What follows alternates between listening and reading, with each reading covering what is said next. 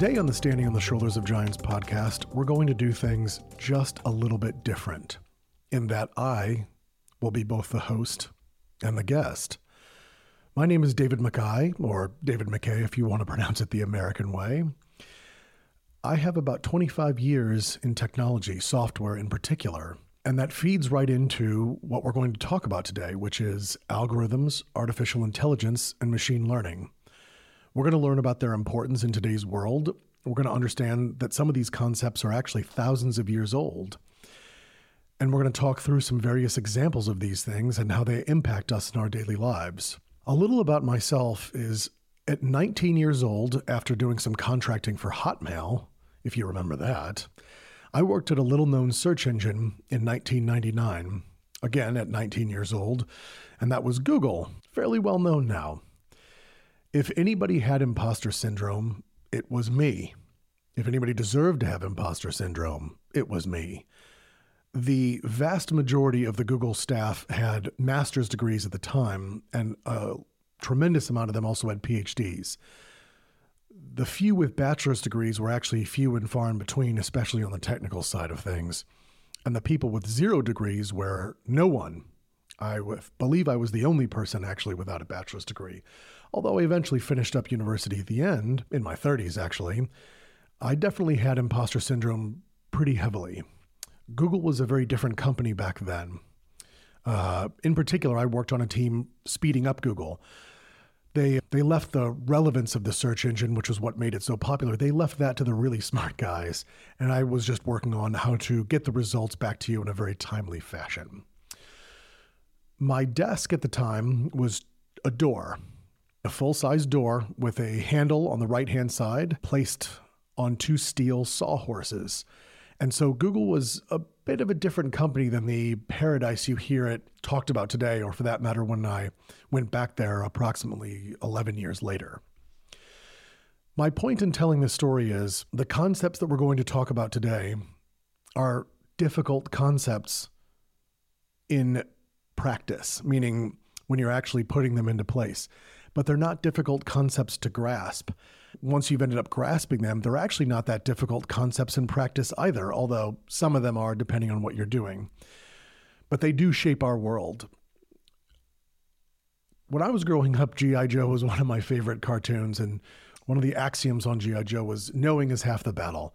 Call me a Gen X or 80s kid, whatever it may be.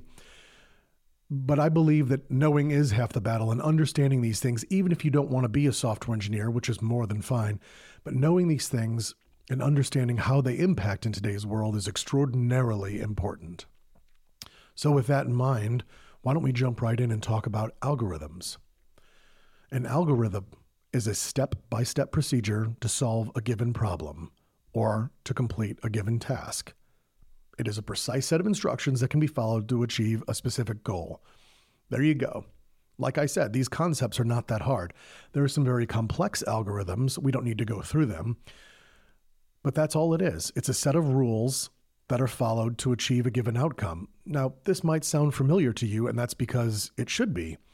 An algorithm is a recipe. A recipe is an algorithm. The difference being that algorithms are traditionally run by computers, although they do exist in other fields, and recipes are traditionally completed by human beings. That's it. It's pretty straightforward. It's really just talking about the difference between jargon. In cooking, you've got jargon, you've got all sorts of jargon in cooking, just like you've got jargon in computer science. And the jargon in cooking for how to complete something is a recipe, and the jargon in computer science for a computer to complete a task is algorithm. So there we go. But algorithms have a pretty rich and interesting history. They can be traced back to ancient civilizations where they were actually used to solve mathematical problems and perform various calculations. Some of those existed in ancient Babylonian society, ancient Egyptian society, and ancient Greek society. So, literally, to the absolute beginning of human civilization. The modern concept of an algorithm, as we think of them on computers, can be attributed to the work of mathematicians and logisticians in the 19th and 20th centuries, such as Alan Turing, John von Neumann, and probably my favorite, Lady Ada Lovelace. Let's talk about them. Let's talk about how their algorithms changed the world. And what did that really look like? To start, let's talk about Alan Turing. Alan Turing was a mathematician at my alma mater, Cambridge University. He was recruited by MI6 to work at a fake radio factory called Bletchley Radio Factory. The purpose of the fake radio factory was not to manufacture radios, but it was to break the German Enigma code. Now, to be clear, the German Enigma code was considered at the time to be absolutely unbreakable. It was cryptography used to pass messages back and forth. Unbreakable as unbreakable gets. And what I mean by that is the British actually were in possession of multiple Enigma machines, and yet they still couldn't break the actual code. That's how well designed these machines were. They were incredibly well designed. So, Alan Turing's challenge, along with a team of mathematicians, logisticians, and actually game theorists was to design a machine that could effectively beat this Enigma device. What they ended up making was something called an electromechanical device. It wasn't quite a computer, but it was a computer. It wouldn't be a computer in the way that we think about computers today, but it was a purpose built machine to exact a very specific algorithm. The algorithm was actually baked into the mechanical components of the machine itself to break Enigma. Now, it was called the BOMBE or B O M B E machine. It was based on a Polish code breaker called the Bomba or B O M B A machine. This machine, upon completion, provided crucial intelligence to the European side of World War II. Now, to put some numbers around this, when I say crucial intelligence, this thing actually shortened the war on the European front by over two years and is credited with saving 14 million lives. That's a pretty amazing thing for, again, a very purpose built algorithm. Now, Alan Turing in particular, later in his life, he was found guilty of something called gross indecency laws that were specifically targeted at homosexuals at the time which was extraordinarily unfortunate.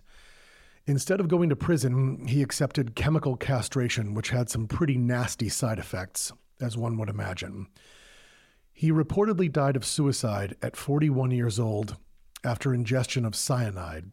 Although there are some conspiracy theories that's not necessarily the case, regardless, that is the official record. However, it does this story does have a bit of a happy ending, although not in Alan Turing's lifetime, unfortunately.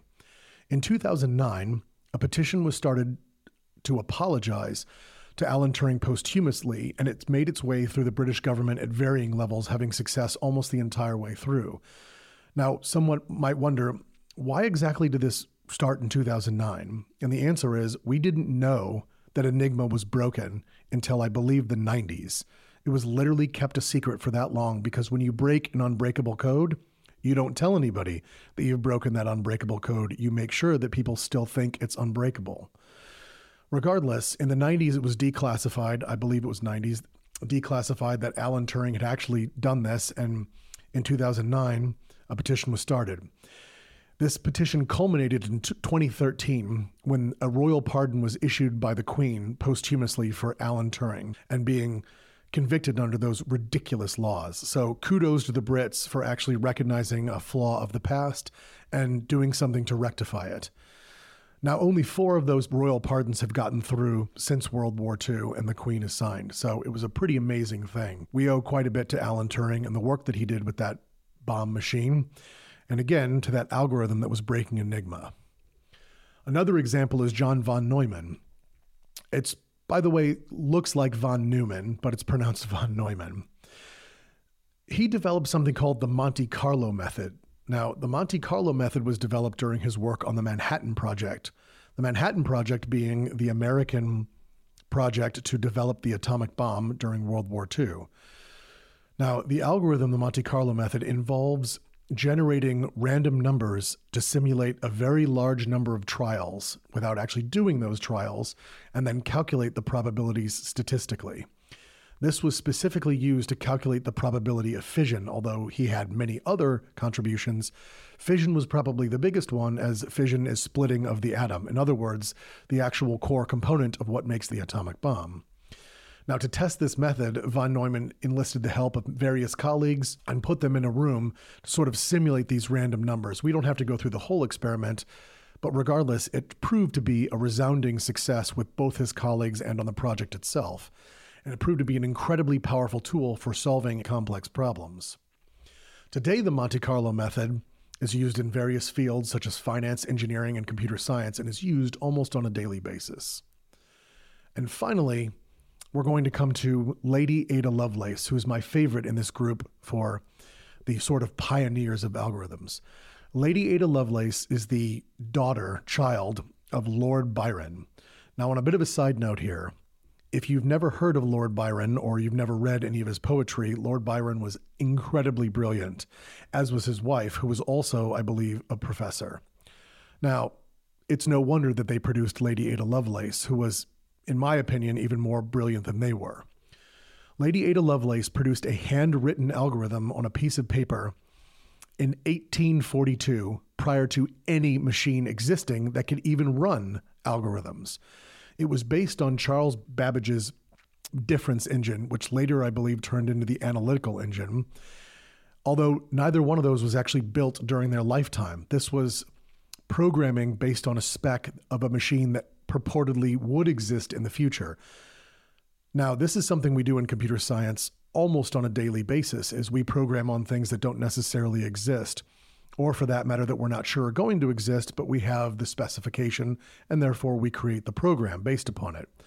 Lady Ada Lovelace did this in 1842. But not only that, but she outshined the vast majority of Charles Babbage's other students and colleagues in the sense of she didn't see this as a difference engine, nor did she see it as a mathematical calculator. What she saw, in particular, was she saw a computer. She speculated on branching conditionals, subroutines, also called functions, and loops, all three of which to this very day are used in every single solitary computer programming language on the planet, with very few exceptions. So, in other words, in 1842, she effectively predicted modern computer science without any machines existing. Lady Ada Lovelace is considered the first computer programmer ever, and in my opinion, she is the absolute godmother of all of computer science across the board. So kudos to you, Lady Ada Lovelace. Algorithms today are also used in a wide range of fields computer science, mathematics, engineering, and more. But let's go through an example that you probably use on a day to day basis, which is the social media feed algorithm. They have these on Instagram, TikTok, Facebook, among others. Basically, this is the algorithm that determines what to show you as a user, and it determines this based on your interests and your behavior. Now, when I say behavior, what I mean is your online behavior. For example, mouse clicks, scrolling, things that you've interacted with before. But there are certain things you may not know that we're also able to see quite a bit of, especially inside of a web browser. And that is, we're able to track your mouse. We know exactly where your mouse is almost at all times. We're able to see what you're lingering on. We're able to see what you type, even when you don't click submit. We're able to see literally everything. Now, this shouldn't really scare you because the truth of the matter is, most of these social, in fact, I'll say this differently, all of these social media companies have zero incentive to ever sell your data to anybody. In fact, that's the exact opposite of what they want to do. They want to keep your data for themselves because that's how they make their money when people say, I think Facebook's giving away my data and they know so much about me, yes, they do, but they want to keep that to themselves. Trust me. That is the exact opposite of what social media companies want to do, eh, meaning sell your data. They don't want to do that at all. Anyway, going back to the algorithms that they use, is what they use is something called a look-alike audience algorithm. Now, this is based on hundreds and hundreds of factors, which of course we don't have time to go through today. But some of the things I can tell you is this you don't feed, well, maybe some of you do, but most people do not feed enough data to a social media platform that they know every single thing about you. They can't predict your behavior in ways that they would like to do. And by predict your behavior, I mean they can't predict what posts you would like to see. They can't predict what posts you would like to interact with. They can't predict what ads would be the most relevant for what you're looking for. Now, they try to, but they can't do it on an individual basis.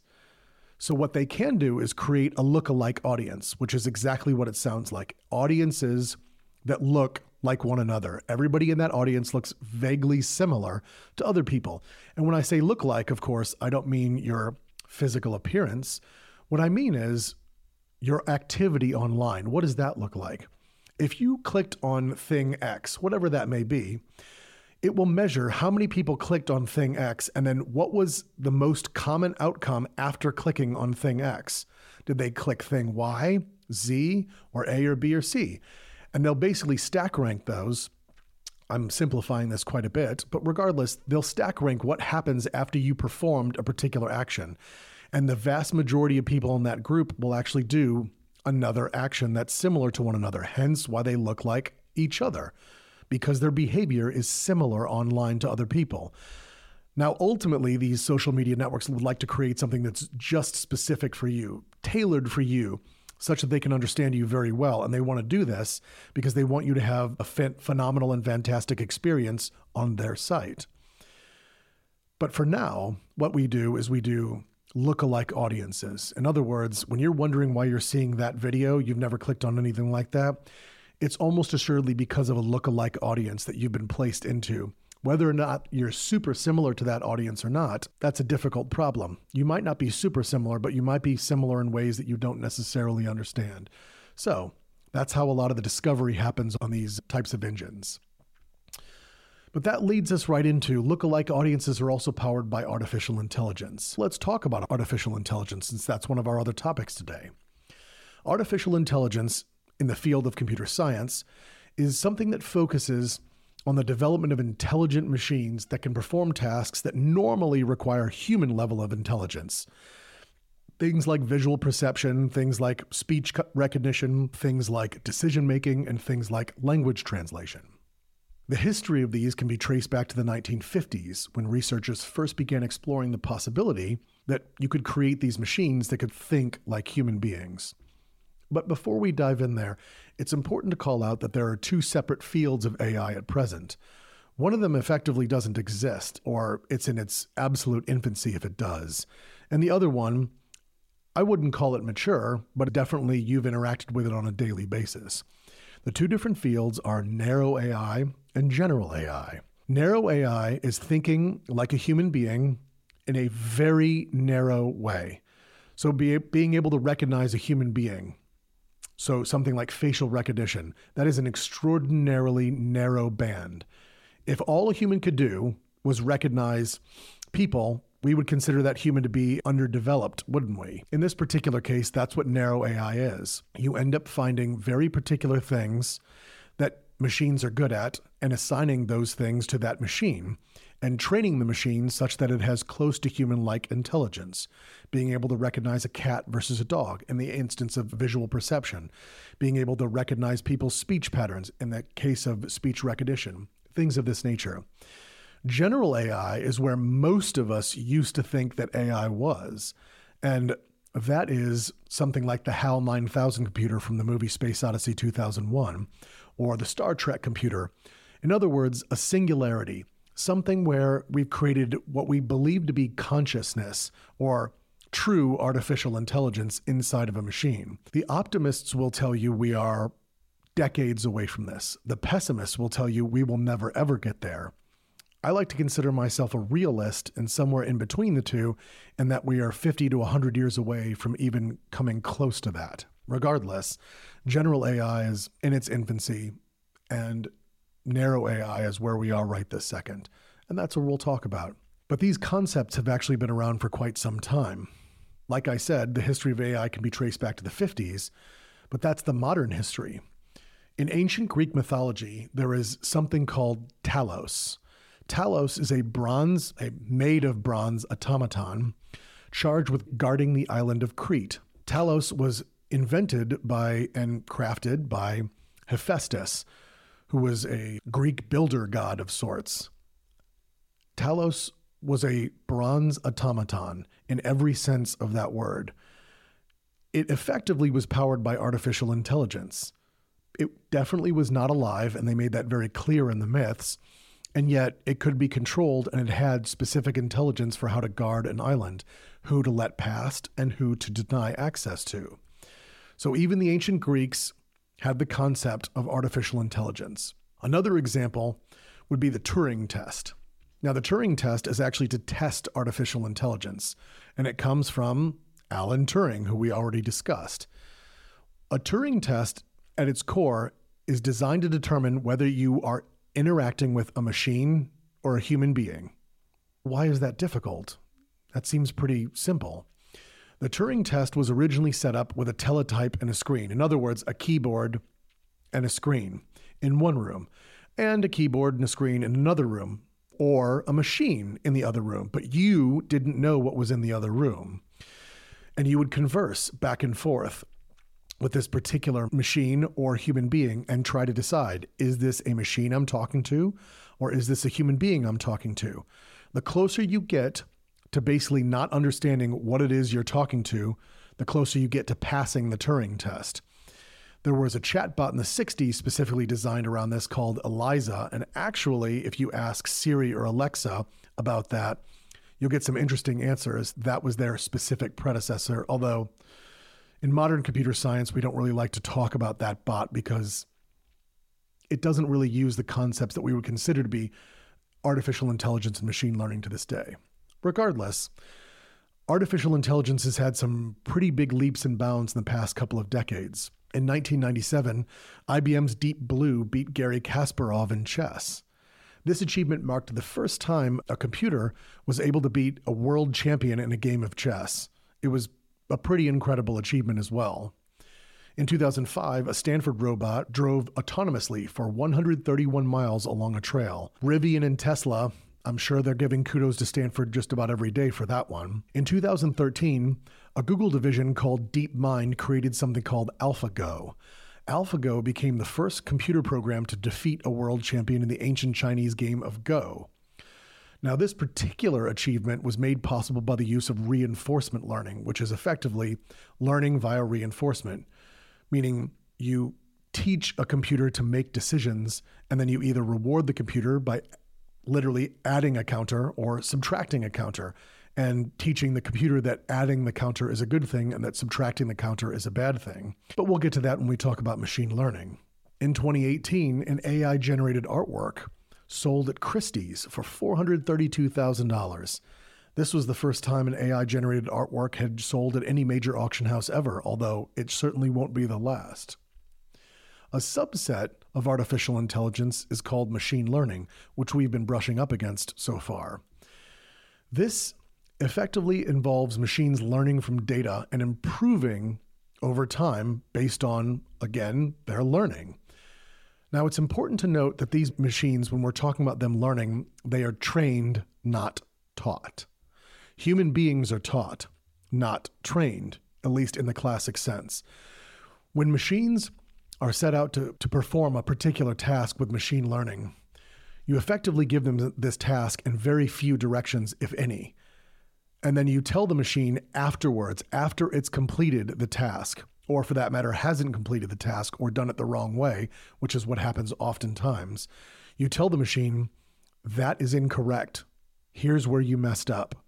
And then you have the machine do it again.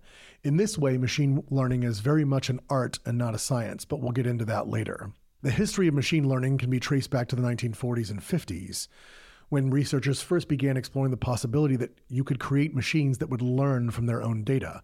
But of course, we didn't have the hardware, or for that matter, the software, to be able to have the speed such that these machines could do anything usable in that time frame, although this did speed up pretty heavily in the 90s.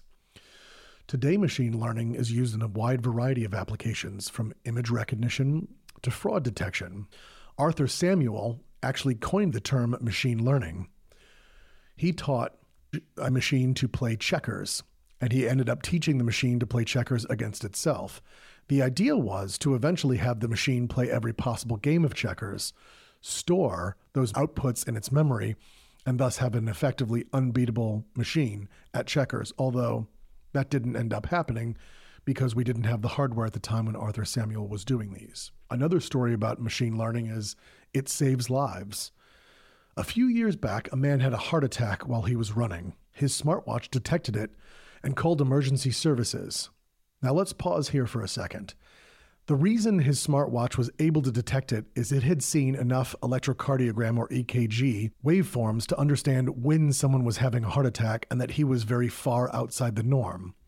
On top of that, The watch itself was specifically trained to detect these heart attacks after it received this massive amount of health data. Original iWatches and various other devices were not able to perform this because they didn't have the data to be able to predict when this would occur. But when you get in a large enough data set, you can end up specifically creating predictions and understanding what was occurring with a given person. But back to the story the ambulance itself was 20 minutes away. Now, during this time, his health data was also uploaded to a second app. The second app was something for people who were prone to heart attacks that he had on his watch. This app had a machine learning algorithm directly on the watch that specifically looked at his EKG waveforms and his heart rate and realized he was going to have, or at least was very likely to have, a second heart attack. What it ended up doing was it ended up directly contacting the hospital, who sent out a helicopter to airlift him directly from the spot where he was, as the GPS coordinates were also specifically uploaded. Now, as this occurred, they ended up saving his life via, I believe it was the paddles, the shock paddles, twice. On top of that, they brought him in and he immediately got heart surgery, and the surgeon did save his life. The surgeon afterwards was specifically quoted as saying that time is muscle in terms of heart attacks. And the longer that you are without treatment for a heart attack, the higher chance you have of dying, and that this machine learning algorithm explicitly saved his life, as if the ambulance was 20 minutes away and took another 20 minutes to get him to the hospital, he would have almost assuredly died. So there's an example of how machine learning can not only save your life, but it's changing the lives every single day. But what's a rudimentary example of machine learning? Imagine a spreadsheet, an Excel sheet. It's got rows and it's got columns. Each one of the columns represents a different dimension of data. And that's what we call it in machine learning dimensions, a different facet of the data. And each row represents a different record or record of the data. Now, what we would end up doing, and this is machine learning 101, is if we had, let's say, 100,000 rows in this spreadsheet, we would feed 70,000 rows into a machine learning model such that it would end up creating a model for prediction it would look at these things, and there's a tremendous amount of math that goes on in the back end, these various machine learning algorithms. The math is mostly lambda calculus, some matrix calculus, and a whole ton of linear algebra. Regardless, we feed it 70,000 lines of this spreadsheet, and we hold back 30,000 lines from it. We end up having the math do its thing and the algorithm do its thing, and we say, I want you to generate what the next 30,000 lines of data should be. And so it does that. Then we feed the original 30,000 lines that we held back from it into the model. And the model adjusts itself and says, okay, I got it. Here's where I was off. And you can end up tweaking your model continuously and getting a better and better model. More dimensions of data does not necessarily mean a better model, nor does that matter less dimensions of data. What it does mean is that, and by the way, that's called overfitting and underfitting when you have too many dimensions or too few dimensions. The model itself is the output from the training initially, which is unique. And it's unique because what you've ended up doing is you've trained a model against your data, and then the output was a model to then predict the data coming inbound. That's the opposite of how we normally program algorithms in the sense of we normally program explicit rules that a computer is supposed to follow when handling data. In this way, it's here is the data already, predict what the data should be, tweak yourself to understand what the data that I've held back was and how far off you were. And the output, therefore, is a model that will hopefully end up predicting data going forward. And the model itself is just an extraordinarily complex algorithm specifically trained on the data that we fed it. And there's machine learning in a nutshell. So, to recap, We've learned today about algorithms, and we've learned some pretty amazing historical facts about them. We've learned about artificial intelligence. We've learned about machine learning and the fact that it impacts end users and even saves lives. One of the most important things I think we can remember is that technology is here to support us, humans, not the other way around. We are not slaves to the algorithm, as many people often say today. Quite the opposite. We are its master. Our behavior determines its output. So, any thoughts, comments, questions, concerns? Hit me up on the social platforms at David McKay V or David McKay V if you're wanting the American pronunciation. And that's it for today. We have been standing on the shoulders of giants. Thank you.